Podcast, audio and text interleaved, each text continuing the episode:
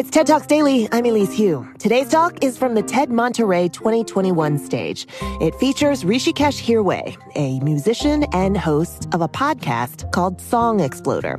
He weaves together the power of story and the power of song to remind us the power of listening and how to really listen actively. There wasn't a dry eye in the house after he spoke, and you're about to hear why. Stick around after the talk to hear him play his new original song called Between There and Here. It came out today, and you can check out the music video at hrishikesh.co. I've been in love with music my whole life, both as a musician and as a listener. But as a listener, sometimes songs feel a little like houses to me houses that you can only see from the street. You can stop and admire them from the outside. You can say, wow, look, the architecture is amazing. You might be able to get a little peek inside through one of the windows. But it's this thing of beauty that you have to appreciate from a distance because it's not yours. And as a musician, when you put a song out into the world, it can sometimes feel like you're trapped in the backyard of this house that you built. There might be people looking at it, but you never get the chance to show them anything inside. Inside a song, there are all these parts that get imagined and written and recorded that are so full of thought and beauty, but only the people who've made the song ever get to hear those pieces on their own. All those pieces get smushed together in the final version that comes out.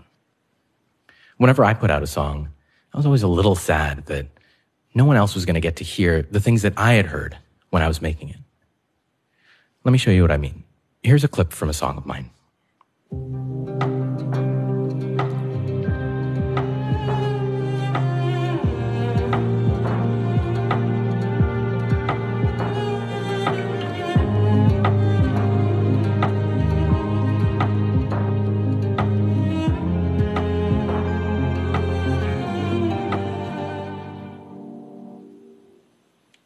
Okay, what's your experience when you listen to that?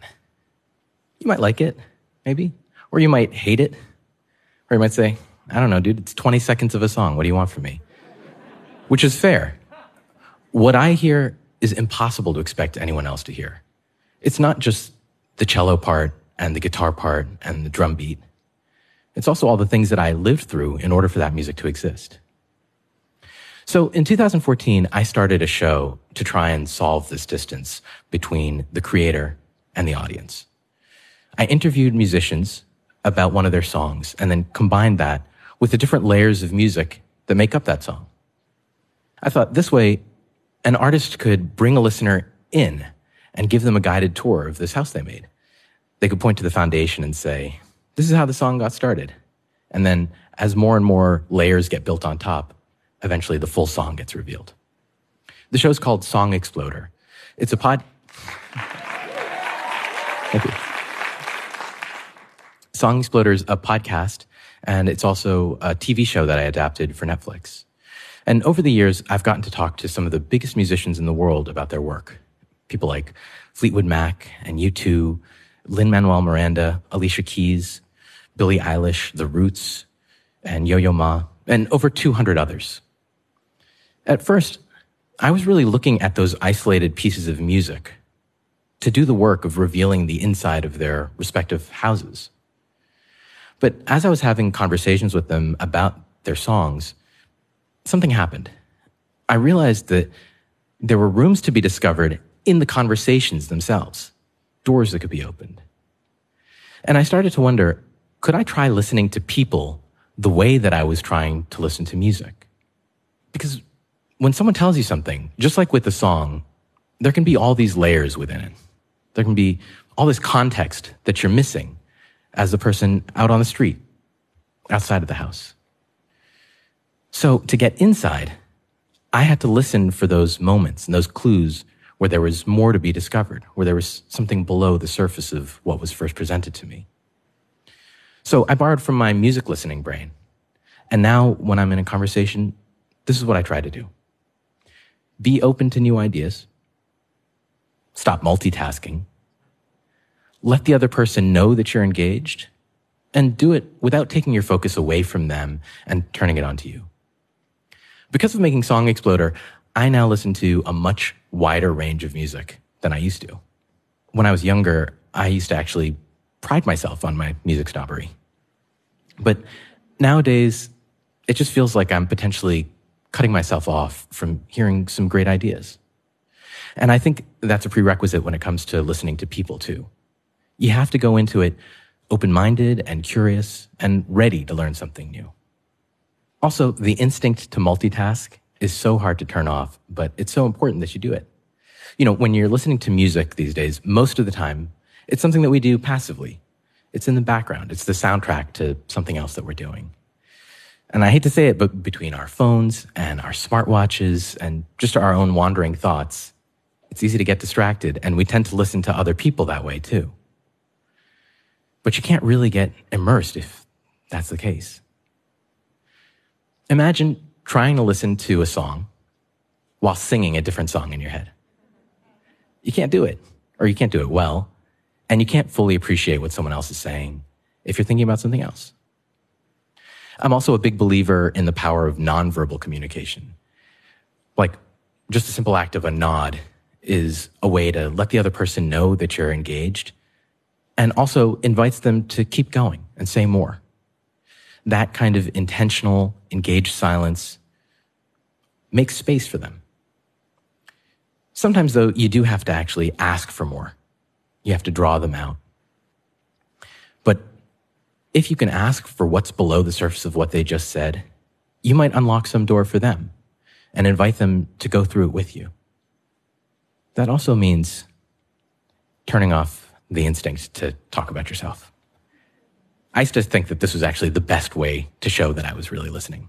Someone would tell me something and I'd say, Oh man, you know, that reminds me of this thing that happened to me. And then I would tell a whole story of my own. But it's kind of like listening to half a song and then saying, Oh, you know, this part reminds me of this other song. And then turning that first song off and going and putting on some other song, which is also something I've done. But you can't get deeper if you lose the moment like that. So it's a challenge to your impatience and to your selfishness to be engaged without making it about you. Okay, and so now to ignore the advice about talking about yourself, I would like to talk about myself um, and tell you a little bit about me and that song that I played you a part of to hopefully illustrate what I'm talking about. Years ago, when I was making my first recordings, I would play my songs over and over and over again in my bedroom. My music career wasn't really something I could talk about with my parents. They were hardworking immigrants whose dream for me had been to become a doctor or a lawyer. But every now and then, I would hear my mom humming one of my songs, just to herself in the kitchen. And that felt like some kind of unspoken approval. And over the years, whenever I would hear my mom humming one of my songs, it made me so happy. Last fall, my mom passed away. And a few weeks after her funeral, I had a dream where I got to see her and talk to her and visit with her for a little bit. And I woke up filled with longing and sadness, but also gratitude for this moment and this dream.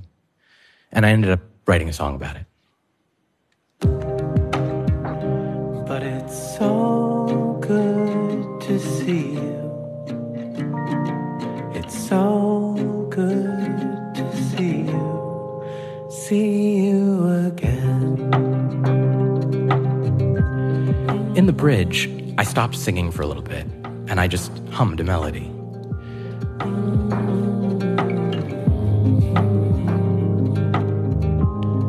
I was thinking about my mom, and I wanted to try and represent her in the music in some way. One of the people who I talked to about the song while I was making it was Yo Yo Ma. I told him, This is what this song is about, and this is what the music is supposed to do in this part. And I asked him, Do you think that the cello could represent my mom's voice? And he listened to everything that I said, and then he played those notes.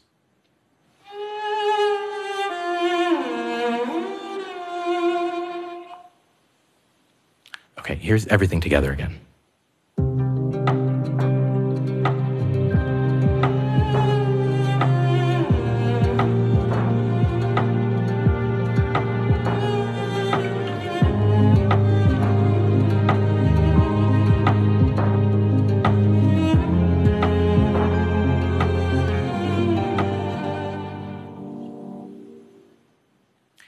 So now, what's your experience when you listen to that?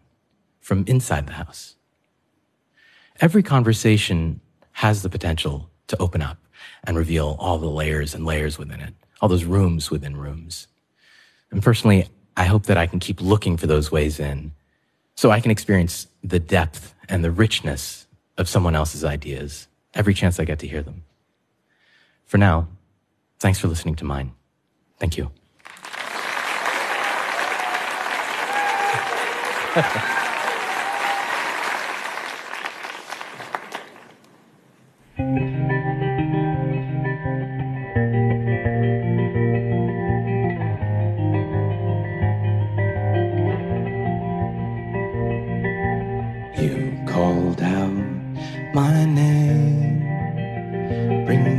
some water, my love. And it all felt the same as any other night of my life. We lived at home back then still feels like home in my sleep. I woke to dark again. For a moment, it was you and me.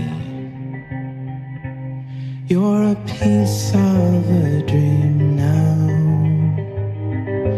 just a little too far. And I can still hear your voice through door left ajar, but can't see where you are. By the murmuring TV, you'd fall asleep too in bed. You sat and looked at me. I said, I miss you. You said, I know. Pictures that I've framed don't tell the stories in between the moments that contain who you were really to me. A piece of a dream now, just a little too far. And I can still hear your voice through the door left ajar. I guess that's how it is now. The only place you'll appear. We'll have to meet in some shadow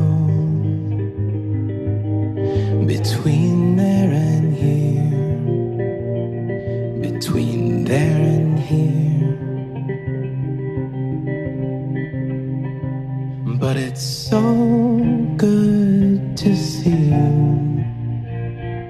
It's so good to see you, see you again.